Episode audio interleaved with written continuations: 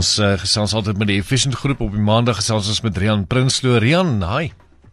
Hi Cyril, goeienaand. Ja, sê, so vertel vir ons 'n klein bietjie markte, hoe lyk dit so op die maandag?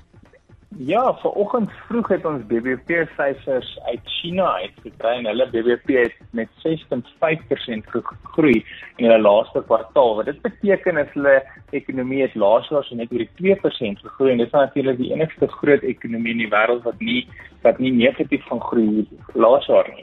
So dis natuurlik baie interessant. En ehm um, ja, so ek net plaaslike mark het true is my oog gevang. Die aandele is amper 15% op en dit is uit met resultate Vrydagmiddag na die mark toegemaak het en hulle sê dat natuurlik die effek van COVID-19 op die ekonomie en ook dit hulle besig het dit uh, besighede in in Londen en in in die Verenigde Koninkryk en hulle sê daar gaan ook nie so goed nie met Brexit onsekerheid wat ook nie gehelp het nie, maar die mark het gedink dis hulle resultate is eintlik oukei. Okay. Soos ek genoem het, die aandele is omtrent 15% op vandag en daar's 'n paar um, stukkies lig in die resultate uh, omtrent so 2/3, amper 2/3 van hulle verkope in Engeland byvoorbeeld was aanlyn. So dit het gehelp en natuurlik was hulle kontantverkope ook beter as hulle kredietverkope wat net sou verwag as 'n onsekerheid is soos nou.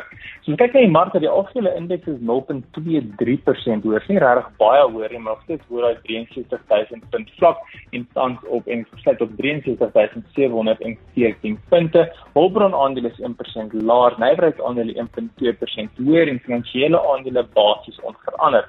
Die goudprys vir op spyt is tans 1836 en Brent wie oor die net net onder 55 dollar 'n vat.